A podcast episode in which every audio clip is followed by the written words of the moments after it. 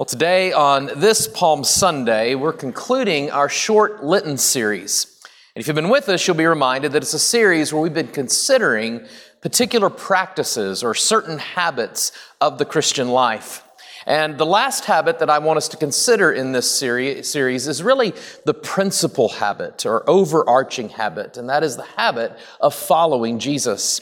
And to consider this habit, I want us to read from Luke chapter 9 and verses 51 to 62. Today is the day when we remember when Jesus rode into Jerusalem. But before he did that, we're going to hear in Luke 9 how he set his face to first go to Jerusalem to accomplish God's purposes. Luke 9, beginning in verse 51, let us now hear God's word. When the days drew near for him, that is Jesus, to be taken up, he set his face to go to Jerusalem. And he sent messengers ahead of him, who went and entered a village of the Samaritans to make preparations for him. But the people did not receive him because he set his face toward Jerusalem. And when his disciples, James and John, saw it, they said, Lord, do you want us to tell fire to come down from heaven and consume them? But he turned and rebuked them and they went on to another village. As they were going along the road, someone said to him, I will follow you wherever you go. And Jesus said to him, Foxes have holes, and birds of the air have nests, but the Son of Man has nowhere to lay his head. To another he said, Follow me. But he said, Lord, let me first go and bury my father. And Jesus said to him, Leave the dead to bury their own dead. But as for you, go and proclaim the kingdom of God. Yet another said, I will follow you, Lord, but let me first say well, farewell to those at my home. Jesus said to him, No one who puts his hand to the plow and looks back is fit for the kingdom of God. This is the word of the Lord. So here's the first thing we need to know about this particular passage. And that is that it's the beginning of a whole new section in the entirety of the Gospel of Luke. And it's a section that's traditionally referred to as the travel narrative. You see, up to this point in Luke's Gospel, Jesus has been ministering in one location. That location has been Galilee in the north. But as this passage makes clear, Jesus on a particular day began to move southward as he made his way to the capital city of Jerusalem. And in the Gospel of Luke, this journey is so important that Luke spends 10 chapters talking about it. Now, there's no way this morning, in the time that we have, that we can consider all the details of this all important journey, but that's actually okay. And the reason is because the way that Luke introduces this journey, that he takes 10 chapters to unfold, the way that he introduces it actually sets the tone for the entirety of the journey. It also gives us the key for why Jesus made this journey in the first place. And in doing all this, it also teaches us what it means to follow Jesus. Or we could put it this way to journey after Jesus as his disciples. Now, in considering this introduction to this journey to Jerusalem, I want us to do so under three headings the determination of Jesus, that's verse 51, the disapproval or rejection of Jesus, verses 52 to 56, and then finally, the demand of Jesus, verses 57 to 62. So, first, then, the determination of Jesus. As you'll see in verse 51, Luke makes clear that Jesus was determined to journey to Jerusalem. Why? Well, he actually has told us back in verse 31 of the very chapter that we're looking at this morning. What took place in verse 31? What was taking place in verse 31 of chapter 9? Well, Jesus was having a conversation, a conversation with Elijah and Moses at the time of his transfiguration. What were they conversing about? Well, Luke tells us that Jesus and Elijah and Moses were conversing about his own departure which he was about to accomplish in Jerusalem. And the word Luke uses for departure is literally exodus. In Jerusalem, rather than in Galilee, Jesus would accomplish God's promised new exodus, which tells us that Jesus began his journey to Jerusalem for the purpose of delivering his people from their slavery. From their slavery not to political forces, but to the dehumanizing forces of sin and death. But how would Jesus accomplish this new exodus?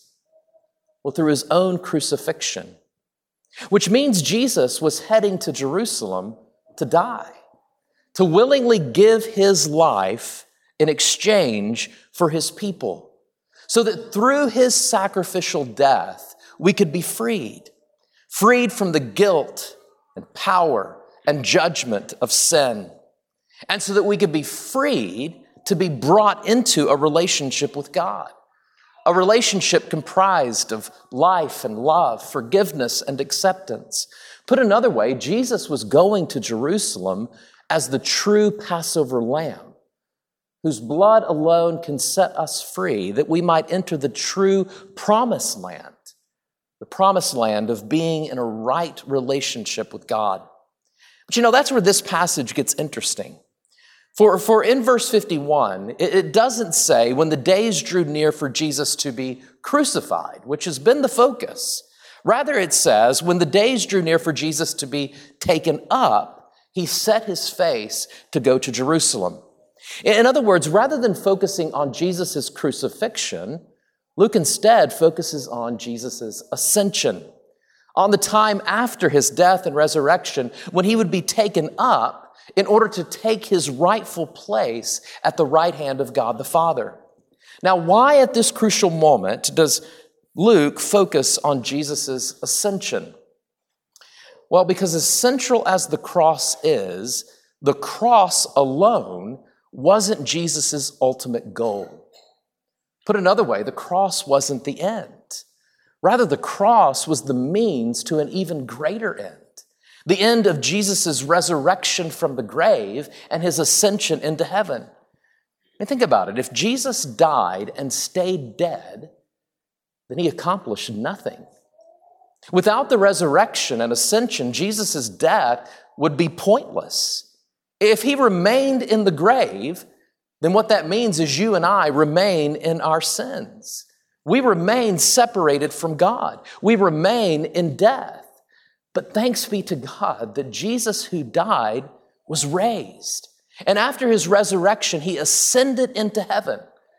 And it's from that place that he then poured out his spirit, his promised spirit, on all who trust in him. And it's the spirit who personally brings to us the risen and uh, life of Jesus, the ascended life of Jesus. It's the Spirit who brings all the benefits of Jesus' death and resurrection and ascension to us. Jesus was going to Jerusalem to set us free through his sacrificial death. And it was his resurrection and ascension that proved that his death was indeed sufficient to deliver us. Now, seen in this way, well, although Jesus was traveling to the literal Jerusalem, the reality was Jesus was actually traveling to the heavenly Jerusalem via the cross. He was going to die so that on the other side of death, he might ascend into heaven where he now dwells before the face of God for us. And it's his ascension, which could only happen if he died, that guarantees that we too in him have a place before God. A forgiven place where God's face isn't a frown, but a smile, a loving and gracious smile that welcomes us as his children. Jesus, the Son of God, set his face to go to Jerusalem. Think about this. He set his face to go to Jerusalem that the Father's face might be set upon us in love and acceptance. And when Luke says that Jesus set his face, he literally says Jesus stiffened his face. So much so that it became obvious that he was determined, so determined to go to Jerusalem that no one would ever keep him from getting to his destination. And Jesus then was 100% committed. He was all in to give his life for us, that we might share in his heavenly life. No one was going to keep him from doing what he came to do, which means it was his determination that's actually secured our salvation. And my friends, our discipleship, our learning to, to follow Jesus can only happen if we first recognize that Jesus was fully determined to have us as his own. So determined that he willingly sacrificed himself on the cross because only if he sacrificed himself for us could we share in all the benefits of his death and resurrection and ascension. Only if he gave his life for us can we share in the great reality of dwelling before the face of God, filled with the Spirit of God. So, setting out on this journey, Luke first wants us to recognize just how determined Jesus was to go to Jerusalem, to give himself up that we might be brought in. But then, secondly, Luke wants us to see the disapproval or rejection Jesus endured on his way to Jerusalem. For in setting off, the first thing Jesus did was he sent some messengers. We can assume it was some of his disciples to do what? Well, to make preparations for him among the Samaritans, verse 52. Now, it seems that wherever Jesus was in Galilee at the time, the most direct route to Jerusalem the easiest way to get there geographically was to go through Samaria. Now, as most of you know, there was a long standing animosity between Jews and Samaritans, animosity that existed for religious and racial reasons. Jews saw Samaritans as faithless foreigners, quite literally as half breeds, while Samaritans saw Jews as arrogant and uncharitable. And as a result, these two groups remained in continual hostility, resentment, and segregation. And knowing this, the surprise here is that rather than going around Samaria, which wouldn't have been easy, the easiest thing to do geographically, but it certainly would have been the easiest thing to do socially. But rather than going around Samaria, Jesus, a Jew, chose to go through Samaria. And knowing the tension between these two groups, Jesus was thoughtful enough to try to prepare the Samaritans for his own arrival. Because his desire wasn't to avoid the Samaritans. No, his desire was to bless the Samaritans. Yet, as the text makes clear, the Samaritans missed this. Rather than seeing Jesus as their friend, they could only see him as their enemy. An enemy who really didn't care for them, but who instead, from their perspective, only wanted to use them for making his journey uh, a little more convenient. Look how Luke puts this in verse 53. But the people didn't receive him. Why? Because they saw he was determined to go to Jerusalem. The Samaritans knew Jesus was heading to another place, and in knowing this, they saw his journey as having nothing to do with them. This has nothing to do with us, they thought and therefore they disapproved of his visit. Now, what's the sad irony? Well, again, why was Jesus determined to go to Jerusalem? He was determined to go to Jerusalem to give up his life on the cross and to do so not for one particular group of people. No, he was determined to go to Jerusalem to give up his life for all groups of people Jew, Gentile, and Samaritan. The irony is that Jesus' face was set toward Jerusalem for the Samaritans' salvation, and yet they couldn't see it. And in not seeing, they disapproved of Jesus and his travel plans. And notice it was their disapproval that elicited a harsh response from Jesus' disciples, namely the two brothers, James and John, who, in response to the Samaritans' rejection, wanted to go all Elijah on them. Verse 54, when the disciples, James and John saw it, they said, Lord, do you want us to tell, down, tell the fire to come down from heaven and consume them? Now, I have no idea what they thought that, that they actually had the idea that they could do this, but in that very moment, they got very heated. Jesus, you want us to do what Elijah did long ago to the people that rejected God? You want us to call down the fire of judgment? We'll do it. You just say the word, Jesus. We're ready. How did Jesus respond? He turned to them and he rebuked them. And he rebuked them because they, like the Samaritans, had it all wrong. You see, they believed Jesus' determination to go to Jerusalem was for the purpose of pouring out judgment on God's enemies. But my friends, as the gospel story makes clear, Jesus was going to Jerusalem not to inflict judgment, but to actually receive judgment. He was determined to go to Jerusalem not to call down fire on others who were different. No, he was going to Jerusalem so as to himself be consumed by the fire of God's judgment, so that the enemies of God, which includes all of us by nature, that includes all of humanity, no matter our race or rank, might be forgiven.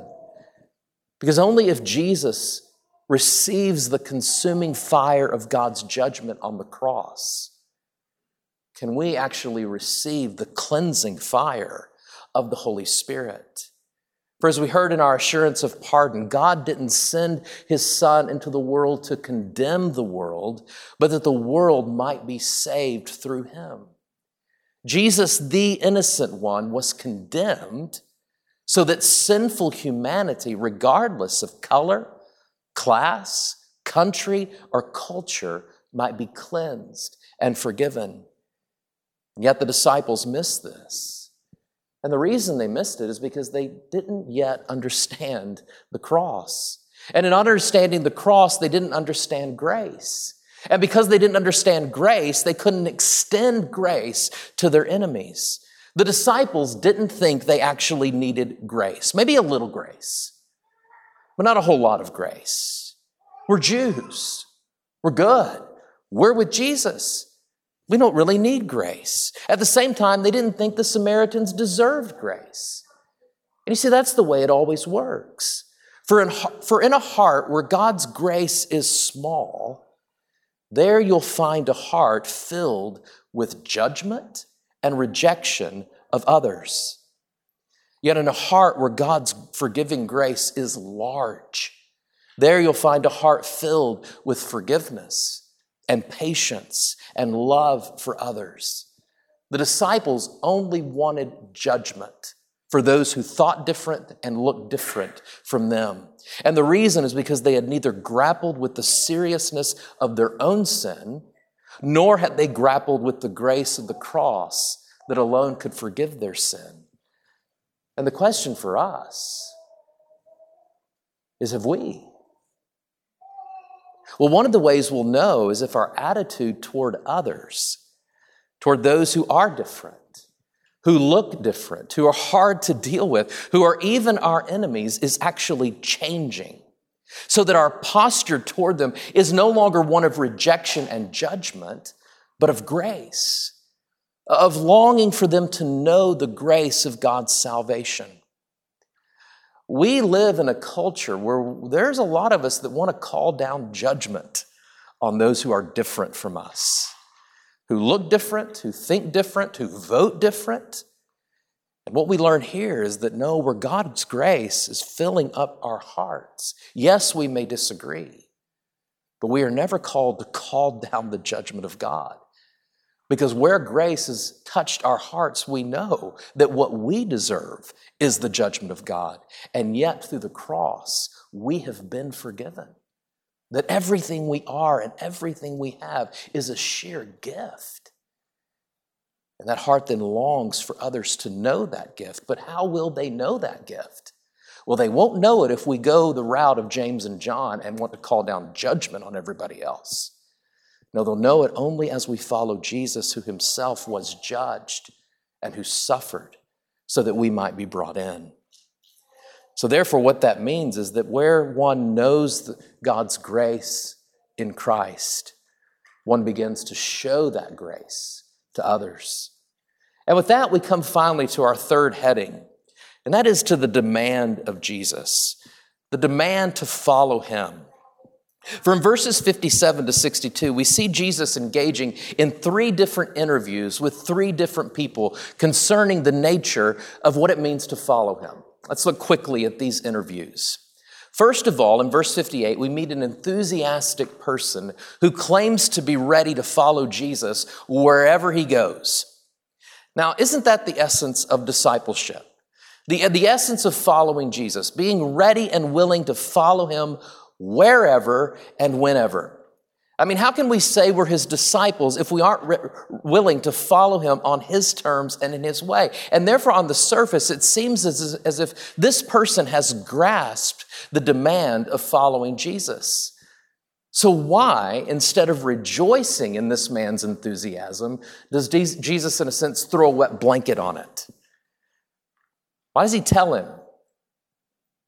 Foxes have holes and birds of the air have nests, but the Son of Man has nowhere to lay his head. Yes, this man was enthusiastic about following Jesus, but Jesus really wanted to know the implications of what it means to follow me. Simply put, following Jesus, wherever he goes, means being ready and willing to become homeless in the world. Now, not necessarily homeless literally, but certainly spiritually. For following Jesus means becoming a stranger in the world. It entails living out of step with the world and out of place with the world, of finding yourself outside the acceptable norms of the world's standards. Why? Well, because as a follower of Jesus, you have a new aim, you have a new desire. It's an aim and a desire that's no longer for the world, which by nature is opposed to God. You're no longer to live for the world, whose mindset is overly consumed with self, with living only for self. You're no longer to take your cues from the world. You're no longer to put your hope in the world's way or live for the world's praise. Rather, as a disciple, your priority and your hope is to be set on Jesus. So that your chief aim is to honor him above all. Your chief aim is not to make your name great, but to make Jesus' name great. And where and when you seek to honor Jesus, there you'll find yourself feeling homeless in the world, in the culture in which we live. You'll find yourself experiencing rejection and ridicule. Think about it. How did the world treat Jesus? It put him on a cross. And what Jesus is saying is that if the world rejected me, it'll also reject you. So are you ready for this? Are you willing to endure this? Do you really want to orient your all around Jesus, even if it costs you your all in the world? Put as simply as I can, do we want to, do we want the world or Jesus to be our true home? Do we want the world or Jesus to be our true and lasting home? But then, secondly, in verse 59, Jesus, and notice this time, he takes the initiative. The first guy comes up enthusiastically. Jesus now takes the initiative, and he says to another, Follow me. But this person said, Lord, please let me first go and bury my father. To which Jesus responded somewhat harshly, Leave the dead to bury their own dead, but as for you, go and proclaim the kingdom of God. Now, how are we to understand this? Well, I think it's certainly the case that this young man's father had recently died. Commentators go back and forth. Maybe he was sick and about to die. I think the reality is this man's father had recently died, and therefore it was his responsibility as a good Jewish son to ensure that his deceased father received an honorable burial. And therefore, in asking Jesus to allow him to bury his father, he was asking him to let him do a good thing. And yet Jesus says no. Let those who aren't going to follow me bury your deceased father, but as for you, follow me and proclaim the kingdom. Now, why wouldn't Jesus allow this man to fulfill his good responsibility, his good obligation? Well, because he wanted this man and us to know that following him, that following Jesus must always be our first responsibility and obligation. An obligation and responsibility that's more pressing and that actually overrules all our other good responsibilities and obligations. And I know that's hard to hear, but it's necessary to hear. To hear that following Jesus means making Jesus first in everything. First in our hearts, first in our marriages, first in the way that we parent, first in our work, and first in our play. Why? Well, because of who Jesus is. I mean, I can imagine this man thinking to himself, who does Jesus think he is, telling me that following him is more important than burying my dad? But who is Jesus?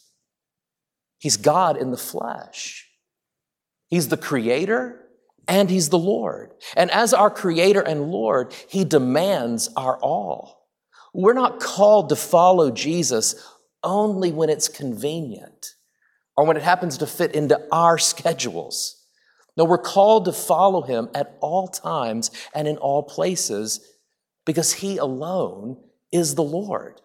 And as our Lord, he calls us to yield our all to him, even our good things. Jesus doesn't want just a part of us. No, he wants all of us. He wants our hearts and homes our bodies and business endeavors. He wants our mouths, our money, and our minds. He wants it all so that He might give us His all. Because the reality is, only Jesus' all will last unto eternity. That brings us then, thirdly, to the last interview of verse 61. This time we see another person coming to Jesus. This person, this time, he takes the initiative. I'll follow you, Lord, but please first let me say farewell to those at home. Now, behind these words is an ancient story. And it's the story of when the prophet Elijah called Elisha to follow him. You may remember the story. Elijah called Elisha, but Elisha said back to Elijah, First, let me say goodbye to my family. To which Elijah responded, by all means, say goodbye first and then come and follow me. Hear the connection? What's the point? Well, the point is this Elisha's relationship to Elijah was secondary to Elisha's loyalty to his own family, but not so with Jesus. For our relationship to him is greater than all our relationships to others. For Jesus isn't just another Elijah. No, he's the Lord of heaven and earth. And because he is, the grammar of this man's claim, as well as the grammar of the man before him's claim, is all wrong. For here, this man calls Jesus Lord, but then he adds a condition Lord, I will follow you, but first. But here's the thing following Jesus doesn't work that way. We're not to say to Jesus, Lord, I will follow you, but first, and then fill in the blank with whatever you would be tempted to fill in the blank with. No, if Jesus is your Lord, there could be no ifs, ands, or buts. For discipleship demands our utmost allegiance to and fixed attention on Jesus. That's why Jesus adds what he does in verse 62 no one who puts his hand to the plow looks back, and looks back is fit for the kingdom of God. In other words, if when plowing a field you look behind to what you've already plowed, instead of looking ahead, then what's going to happen? Well, the furrow or trench you're plowing is going to be crooked and therefore useless. And here's Jesus' point following him requires a fitting response. And it's the response of fixing our eyes straight ahead on Jesus.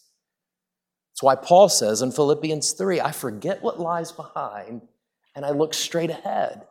We fix our eyes straight ahead on Jesus, who, for the joy set before him, endured the cross, despising the shame, and who's now seated at the right hand of the throne of God. And it's that response that actually brings us all the way back to the very beginning, and that is to the determination of Jesus. A determination that led him to leave his own father's side in order to suffer in our place. A determination that put him out of step with the world.